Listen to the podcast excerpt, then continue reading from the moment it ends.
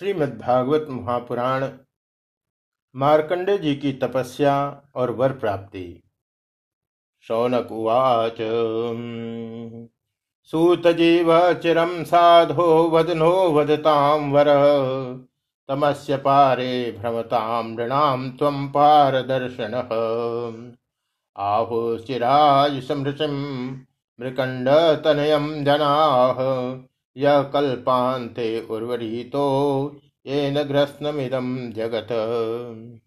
सौनक जी ने कहा, साधु शिरोमणि सूर्य, आप आयुष्मान हो। सचमुच आप वक्ताओं के सिरमौर हैं, जो लोग संसार के अपार अंधकार में भूल भटक रहे हैं, उन्हें आप वहाँ से निकालकर प्रकाश स्वरूप परमात्मा का साक्षात्कार करा देते हैं।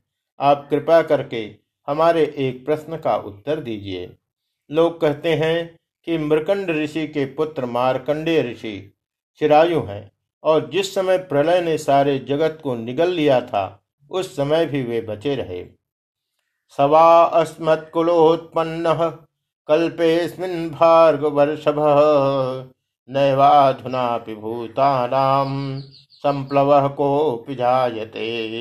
एक एवार्णवे भ्राम्यन दशर्ष पुरुषम किल वटपत्र पुटेतोकम सयानम त्वेकमद्भुतम। परंतु सूर्य जी, वे तो इसी कल्प में हमारे ही वंश में उत्पन्न हुए एक श्रेष्ठ भृगवंशी हैं और जहाँ तक हमें मालूम है, इस कल्प में अब तक प्राणियों का कोई प्रलय नहीं हुआ है। ऐसी स्थिति में यह बात कैसे सत्य हो सकती है कि जिस समय सारी पृथ्वी प्रलयकालीन समुद्र में डूब गई थी, उस समय मार्केंडे जी उसमें डूब उतरा रहे थे और उन्होंने अक्षय वट के पत्ते के दोने में अत्यंत अद्भुत और सोए हुए बाल मुकुंद का दर्शन किया। न संशयो भूयान, भूत कौतूहलम यत। तम नछंधि महायोगिन, पुराणे स्वपि सम्मत। सूर्य, हमारे मन में बड़ा संदेह है और इस बात को जानने की बड़ी उत्कंठा है। आप बड़े योगी हैं, पौराणिकों में सम्मानित हैं। आप कृपा करके हमारा यह संदेह मिटा दीजिए। सूतवाच। प्रश्नस्त्वया महर्षेयम कृतो लोक भ्रमापह नारायण कथा यत्र गीता कलिमलापः। प्राप्त द्विजात संस्कारो मार्कंडेय पितु क्रमात्। छंदांसधित्य धर्मेण तपस्वाध्याय संयुत सूत जी ने कहा, सौनक जी, आपने बड़ा सुंदर प्रश्न किया। इससे लोगों का भ्रम मिट जाएगा। और सबसे बड़ी बात तो यह है कि इस कथा में भगवान नारायण की महिमा है। जो इसका गान करता है, उसके सारे कलिमल नष्ट हो जाते हैं। सौनक जी मृकंड ऋषि ने अपने पुत्र मारकंडे के सभी संस्कार समय समय पर किए। मार्कंडे जी विधि पूर्वक वेदों का अध्ययन करके तपस्या और स्वाध्याय से संपन्न हो गए थे। बृहद्रतधर शांतो जटिलो वल्कलांबर बिभ्रत कमंडलम दंडम उपवीतम समेखलम। उन्होंने आजीवन ब्रह्मचर्य का व्रत ले रखा था। शांत भाव से रहते थे। सिर पर जटाएँ बढ़ा रखी थी। वृक्षों की छाल का ही वस्त्र पहनते थे। वे अपने हाथों में कमंडलों और दंड धारण करते। शरीर पर यज्ञोपवीत और मेखला शोभायमान रहती। कृष्णाजिनम साक्ष्य सूत्रम कुशांश निमर्धये अग्न्यर्क गुरु विप्रात्म स्वर्चयन संध्योर हरिम सायं प्रातः स गुरुवे धैक्षमाहृत्य भाग्यतः बुभजे सर्वनुज्ञात सकिन्नो चेदुपोषित काले मृग का चर्म, रुद्राक्षमाला और कुश, यही उनकी पूंजी थी। यह सब उन्होंने अपने आजीवन ब्रह्मचर्य व्रत की पूर्ति के लिए ही ग्रहण किया था। वे सायंकाल और प्रातःकाल अग्निहोत्र, सूर्योपस्थान, गुरुवंदन, ब्राह्मण सत्कार, मानस पूजा और मैं परमात्मा का स्वरूप ही हूँ इस प्रकार की भावना आदि के द्वारा भगवान की आराधना करते। सायं प्रातः भिक्षा लाकर गुरुदेव के चरणों में निवेदन कर देते और मौन हो जाते। गुरु जी की आज्ञा होती तो एक बार खा लेते, अन्यथा उपवास कर जाते। एवं तप स्वाध्याय परो वर्षाणाम अयुतायुतम। आराधयन ऋषिकेशम जिज्ञे मृत्युम सुदुर्जयम। ब्रह्मा भृगुर्भवो दक्षो ब्रह्मपुत्राश्च ये परे। निदेव पितृभूतानि तेना सन्नति विस्मिता। मार्कंडे जी ने इस प्रकार तपस्या और स्वाध्याय में तत्पर रहकर करोड़ों वर्षों तक भगवान की आराधना की और इस प्रकार उस मृत्यु रूप पर भी विजय प्राप्त कर ली, जिसको जीतना बड़े बड़े योगियों के लिए भी कठिन है। मार्कंडे जी की मृत्यु विजय को देखकर ब्रह्मा, भृगु, शंकर, दक्ष प्रजापति, ब्रह्मा जी के अन्यान्य पुत्र तथा मनुष्य, देवता, पितर एवं अन्य सभी प्राणी अत्यंत विस्मित हो गए। इत्थम बृहद्रतधर तपस्वाध्याय संयमैः दध्यावधोक्षजम योगी ध्वस्त क्लेशांतरात्मना तस्यैवं युञ्जतश्चित्तं महायोगेन योगिनः व्यतीयाय महान् कालो मनवंतरषडात्मकः आजीवन ब्रह्मचर्य व्रतधारी एवं योगी कर्म मार्कंडे जी इस प्रकार तपस्या, स्वाध्याय और संयम आदि के द्वारा अविद्या आदि सारे क्लेशों को मिटाकर शुद्ध अंतकरण से इंद्रियातीत परमात्मा का ध्यान करने लगे। योगी मार्कंडे जी महायोग के द्वारा अपना चित्त भगवान के स्वरूप में जोड़ते रहे। इस प्रकार साधन करते करते बहुत समय छह मनवंतर व्यतीत हो गए। एतत्पुरंदरो ज्ञात्वा सप्तमे, सप्तमेस्मिन् किलांतरे तपो विंसंकितो नारे भे तद्विघातनम। गंधर्वापसरस कामम वसंतम अलयानिलौ। मुनिये प्रेसया बास रजस्तोक मधौ तथा। ब्रह्मण इस सातवें मनवंतर में जब इंद्र को इस बात का पता चला, तब तो वे उसकी तपस्या से संकित और भयभीत हो गए। इसलिए उन्होंने उनकी तपस्या में विघ्न डालना आरंभ कर दिया। सौनक जी इंद्र ने मार्कंडे जी की तपस्या में विघ्न डालने के लिए उनके आश्रम पर गंधर्व, अप्सराएँ, काम, वसंत मलयानी लोभ और मद को भेजा।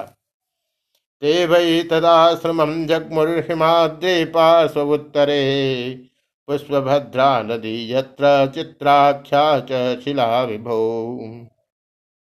भगवान, वे सब उनकी आज्ञा के अनुसार उनके आश्रम पर गए। मार्कंडे जी का आश्रम हिमालय की उत्तर की ओर है। वहाँ पुष्पभद्रा नाम की नदी बहती है और उसके पास ही चित्रा नाम की एक शिला है। तदाश्रम पदम पुण्यम पुण्य ध्रुव लतांचितम पुण्य द्विज कुलाकेणम पुण्यामल जलाशय मत्त भ्रमर संगीतम मत्त कोकिल मत्त बर्हीन टाटोपम मत्त द्विजकुलाकुलम सौनज्ञ मार्कंडे जी का आश्रम बड़ा ही पवित्र है। चारों ओर हरे भरे पवित्र वृक्षों की पंक्तियाँ हैं। उन पर लताएँ लहलहाती रहती हैं।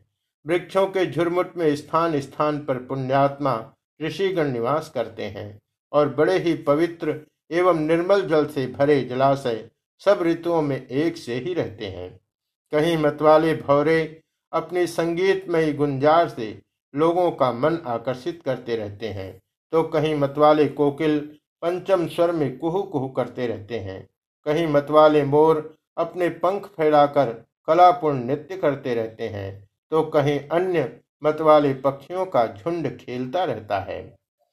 वायु प्रविष्ट आदाय हिम निर्झर श्रीकरान सुमनो भी परिस्वक्तो बबाबू भयन मार्कंडे मुनि के ऐसे पवित्र आश्रम में इंद्र के भेजे हुए वायु ने प्रवेश किया। वहाँ उसने पहले शीतल झरनों की नन्ही नन्ही फुहिया संग्रह की। इसके बाद सुगंधित पुष्पों का आलिंगन किया और फिर काम भाव को उत्तेजित करते हुए धीरे धीरे बहने लगा। उद्यचंद्र निशावक्त्र प्रवाल स्तंभ कालिभि गोप द्रुमलता जाल तत्रासे कुसुमाकर। अन्वीयमानो गंधर्वै गीतवादित्रयूथकैः अधिष्यतात् चापेषु स्वस्त्रीयूथपति स्मरः कामदेव के प्यारे सखा वसंत ने भी अपनी माया फैलाई। संध्या का समय था, चंद्रमा उदित हो, अपनी मनोहर किरणों का विस्तार कर रहे थे। सहस्त्र सहस्त्र डालियों वाले वृक्ष लताओं का आलिंगन पाकर धरती तक झुके हुए थे। नई नई कोपलों, फलों और फूलों के गुच्छे अलग ही शोभायमान हो रहे थे। बसंत का साम्राज्य देखकर कामदेव ने भी वहाँ प्रवेश किया। उसके साथ गाने बजाने वाले गंधर्व झुंड के झुंड चल रहे थे। उसके चारों ओर बहुत सी स्वर्गीय अप्सराएँ चल रही थी और अकेला काम ही सबका नायक था। उसके हाथ में पुष्पों का धनुष और उस पर सम्मोहन आदि बाण चढ़े हुए थे। हुत्वाग्निम समुपासीनम ददृशो शक्र किंकराः मेलिताक्षम दुराधर्तम मूर्तिमंतम इवानलम। उस समय मार्कंडे मुनि अग्निहोत्र करके भगवान की उपासना कर रहे थे। उनके नेत्र बंद थे। वे इतने तेजस्वी थे, मानो स्वयं अग्निदेव ही मूर्तिमान होकर बैठे हों। उनको देखने से ही मालूम हो जाता था कि इनको पराजित कर सकना बहुत ही कठिन है। इंद्र के आज्ञाकारी सेवकों ने मार्कंडे मुनि को इसी अवस्था में देखा। न नृतुस्त पुरत स्त्रियोथो गायका जगो मृदंग वीणा पणवैर्वाद्यम चक्रुर्मनोरमम् सन्दधेस्त्रं स्वधनुषी काम पंचमुखम तदा मधुरमनोरजस्तोक इंद्रभृत्याभ्यकम्पयन् अब अप्सराएँ उनके सामने नाचने लगी। कुछ गंधर्व मधुर गान करने लगे तो कुछ मृदंग, वीणा, ढोल आदि बाजे बड़े मनोहर स्वर में बजाने लगे। सौनक जी अब कामदेव ने अपने पुष्प निर्मित धनुष पर पंचमुख बाण चढ़ाया। उसके बाण के पाँच मुख हैं, शोषण, दीपन, सम्मोहन, तापन और उन्मादन। जिस समय वह निशाना लगाने की ताक में था, उस समय इंद्र के सेवक बसंत और लोभ मार्कंडे मुनि का मन विचलित करने के लिए प्रयत्नशील थे।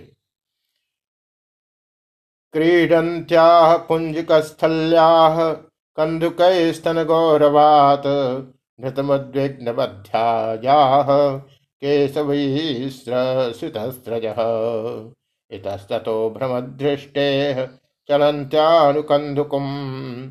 वायुर्जहार तद्वास सूक्ष्म तुटीतमेखलम। उनके सामने ही पुंजिक स्थली नाम की सुंदरी अप्सरा गेंद खेल रही थी। स्तनों के भार से बार बार उसकी कमर लचक जाया करती थी। साथ ही उसकी चोटियों में गुथे हुए सुंदर सुंदर पुष्प और मालाएँ बिखर कर धरती पर गिरती जा रही थी। कभी कभी वह तिरछे चितवन से इधर उधर देख लिया करती थी। उसके नेत्र कभी गेंद के साथ आकाश की ओर जाते, कभी धरती की ओर और कभी हथेलियों की ओर। वह बड़े हाव भाव के साथ गेंद की ओर दौड़ती थी। उसी समय उसकी करधनी टूट गई और वायु ने उसकी झीनी सी साड़ी को शरीर से अलग कर दिया।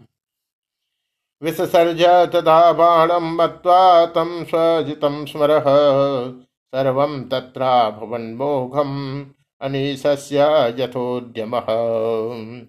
ता इत्थम् अपकुर्वन्तो मुनेस्तत्तेजसा मुने दह्यमाना निवृतुः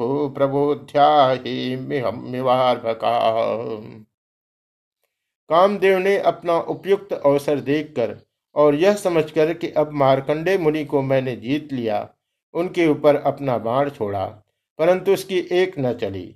मारकंडे मुनि पर उसका सारा उद्योग निष्फल हो गया। ठीक वैसे ही जैसे असमर्थ और अभागे पुरुषों के प्रयत्न विफल हो जाते हैं सौनक जी मार्कंडे मुनि अपरिमित तेजस्वी थे। काम, वसंत आदि आए तो थे, इसलिए कि उन्हें तपस्या से भ्रष्ट कर दें, परंतु अब उनके तेज से जलने लगे और ठीक उसी प्रकार भाग गए, जैसे छोटे छोटे बच्चे सोते हुए सांप को जगाकर भाग जाते हैं। इतीन्द्रानुचरैर्ब्रह्मधर्षितोऽपि महामुनिः यन्नागादहमो भावम न तच्चित्रम महस्तुही। सौनक जी इंद्र के सेवकों ने इस प्रकार मार्कंडे जी को पराजित करना चाहा, परंतु वे रत्ती भर भी विचलित न हुए। इतना ही नहीं, उनके मन में इस बात को लेकर तनिक भी अहंकार का भाव न हुआ। सच है, महापुरुषों के लिए यह कौन सी आश्चर्य की बात है?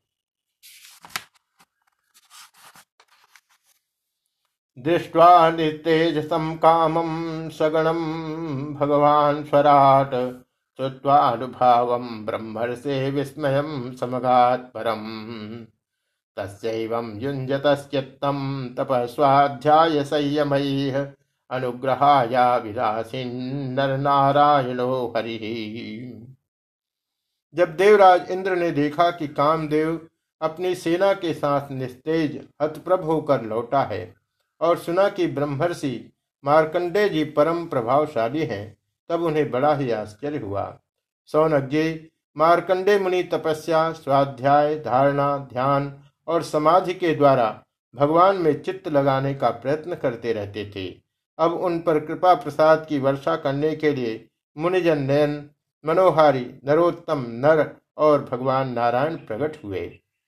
तौ शुक्ल कृष्ण नव कंजलोचनौ चतुर्भुजौ रौरवल्कलाम्बरौ पवित्र पाणी उपवीतकं त्रिविद कमण्डलुं दण्ड मृजुं च वैष्णवम्।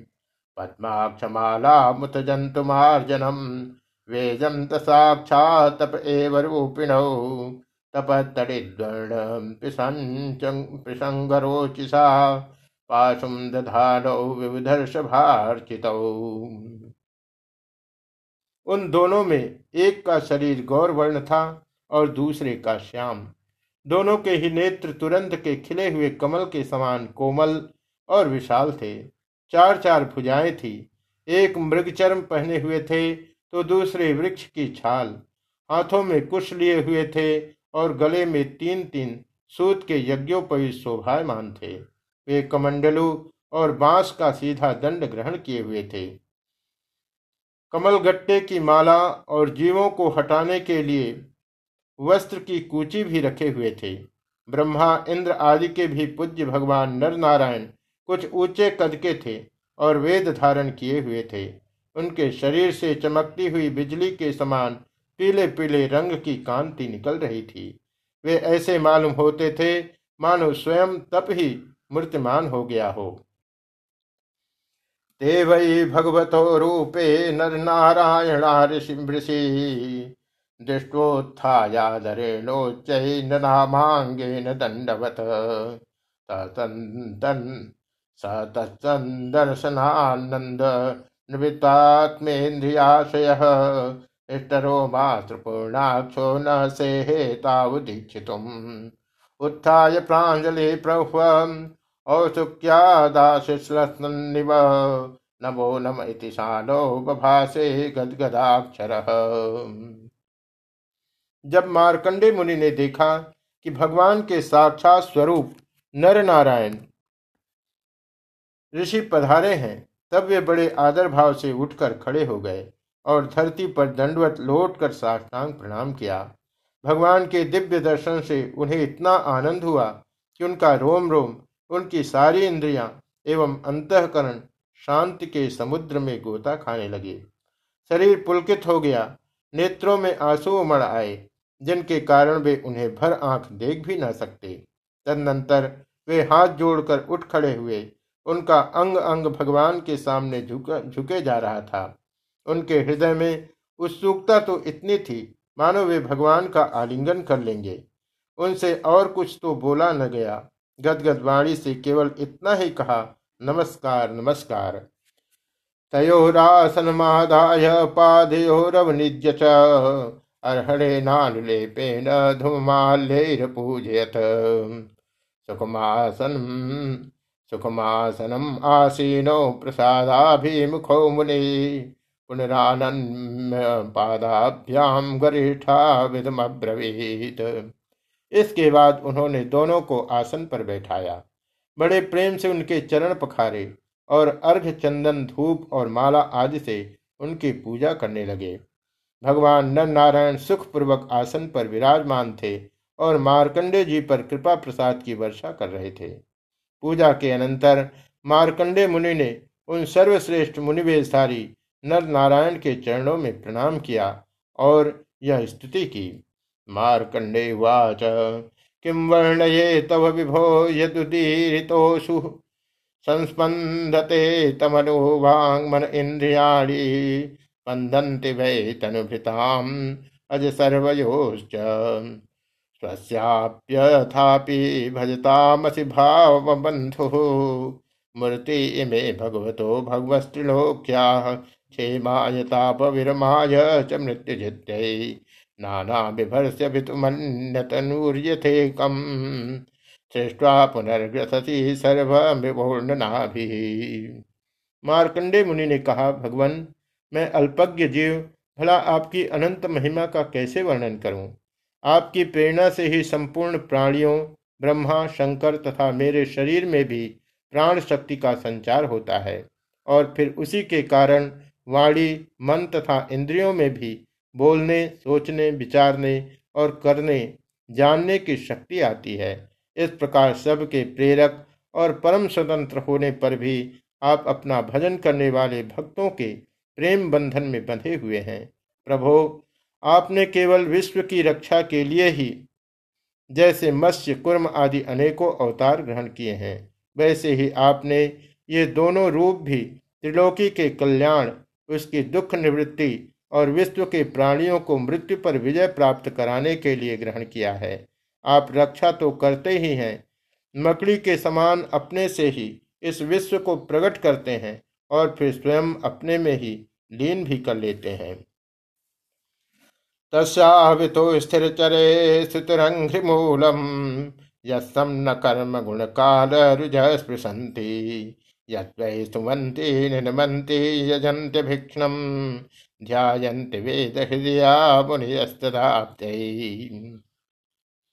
आप चराचर का पालन और नियमन करने वाले हैं। मैं आपके चरण कमलों में प्रणाम करता हूँ। जो आपके चरण कमलों की शरण ग्रहण कर लेते हैं, उन्हें कर्म, गुण और काल जनित क्लेश स्पर्श भी नहीं कर सकते। वेद के मर्मज्ञ ऋषि मुनि आपकी प्राप्ति के लिए निरंतर आपका स्तवन, बंधन, पूजन और ध्यान किया करते हैं। नान्यम तवाघ्रपनयादपवर्ग मूर्ते क्षेमं जनस्य परितोभियै सविद्मः। ब्रह्मा बिभेत्य लमतो द्विपराधकृष्णयः कालस्य ते किमुनु तत्कृत भौतिकानाम्। प्रभु जीव के चारों ओर भय ही भय का बोलबाला है। औरों को तो की तो बात ही क्या? आपके काल रूप से स्वयं ब्रह्मा भी अत्यंत भयभीत रहते हैं, क्योंकि उनकी आयु भी सीमित, केवल दो परार्थ की है। फिर उनके बनाए हुए भौतिक शरीर वाले प्राणियों के संबंध में तो कहना ही क्या है? ऐसी अवस्था में आपके चरण कमलों की शरण ग्रहण करने के अतिरिक्त और कोई भी परम कल्याण तथा सुख शांति का उपाय हमारी समझ में नहीं आता, क्योंकि आप स्वयं ही मोक्ष स्वरूप हैं। तद्वै भजामृत स्तव पाद मूलम हित्वेदमात्मच्छदि चात्मगुरो परस्य। देहाद्यपार्थम् असदन्त्यम् अभिज्ञमात्रम् विन्देत ते तर्हि सर्वमनीषितार्थम्। सत्त्वं रजस्तमिति स तवात्मबन्धो। माया मया स्थितिलयोदयहेतवोऽस्य। नीलाधिता यदपि सत्त्वमयी प्रशान्ते नाट्येन्द्रिणाम व्यसन भगवान, आप समस्त जीवों के परम गुरु, सबसे श्रेष्ठ और सत्य ज्ञान स्वरूप हैं। इसलिए आत्म स्वरूप को ढक देने वाले देह गेह आदि निष्फल, असत्य, नाशवान और प्रतिमात्र पदार्थों को त्याग कर मैं आपके चरण कमलों की ही शरण ग्रहण करता हूँ। कोई भी प्राणी यदि आपकी शरण ग्रहण कर लेता है तो वह उससे अपने सारे अभिष्ट पदार्थ प्राप्त कर लेता है। जीवों के परम सुहृद प्रभो, यद्यपि सत्व, रज और तम, ये तीनों गुण आपकी ही मूर्ति है। इन्हीं के द्वारा आप जगत की उत्पत्ति, स्थिति, लय आदि अनेकों मायामयी लीलाएँ करते हैं। फिर भी आपकी सत्व गुणमयी मूर्ति ही जीवों का शांति, जीवों को शांति प्रदान करती है। रजोगुणी और तमोगुणी मूर्तियों से जीवों को शांति नहीं मिल सकती। उनसे तो दुख, मोह और भय की वृद्धि ही होती है। तस्मात्वेह भगवन्नथ तावकानां शुक्लां तनुं सदयितं कुशला भजन्ति। यत्वता पुरुषरूपमुशन्ति सत्त्वं। लोको यतो भयमुतात्मसुखं न चान्यत। तस्मै नमो भगवते पुरुषाय भुम्ने, विश्वाय विश्वगुरुवे परदेवतायै, नारायणाय ऋषिये च नरोत्तमाय अंसाय संयतगिरे निगमेश्वराय।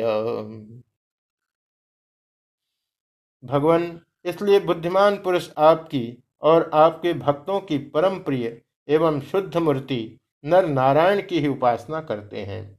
पांचरात्र सिद्धांत के अनुयायी विशुद्ध सत्व को ही आपका श्री विग्रह मानते हैं। उसी की उपासना से आपके नित्य धाम वैकुंठ की प्राप्ति होती है। उस धाम की यह विलक्षणता है कि वह लोक होने पर भी सर्वथा भय रहित और भोग युक्त होने पर भी आत्मानंद से परिपूर्ण है।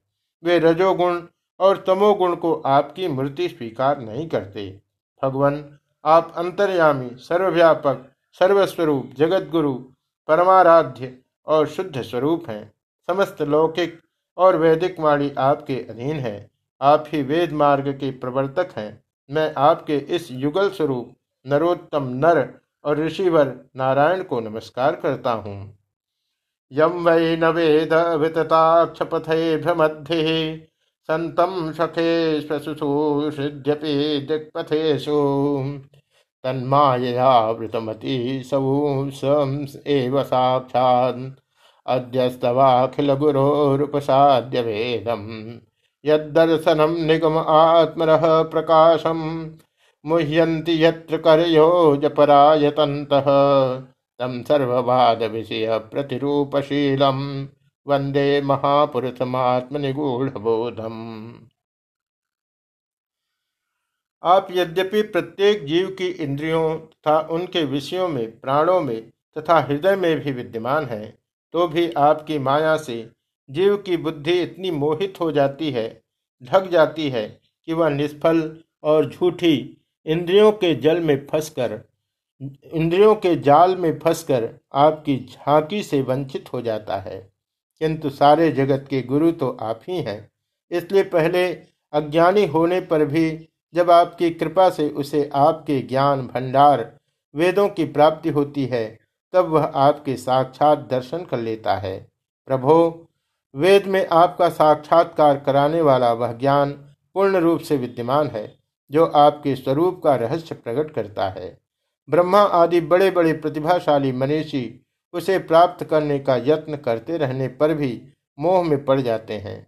आप भी ऐसे लीला विहारी हैं कि विभिन्न मत वाले आपके संबंध में जैसा सोचते विचारते हैं, वैसा ही शील स्वभाव और रूप ग्रहण करके आप उनके सामने प्रकट हो जाते हैं। वास्तव में आप देह आदि समस्त उपाधियों में छिपे हुए विशुद्ध विज्ञान घन ही है। हे पुरुषोत्तम मैं आपकी वंदना करता हूँ। इति श्रीमद्भागवते महापुराणे पारमहंस्यां सहितायां द्वादश स्कंधेष्टमोऽध्यायः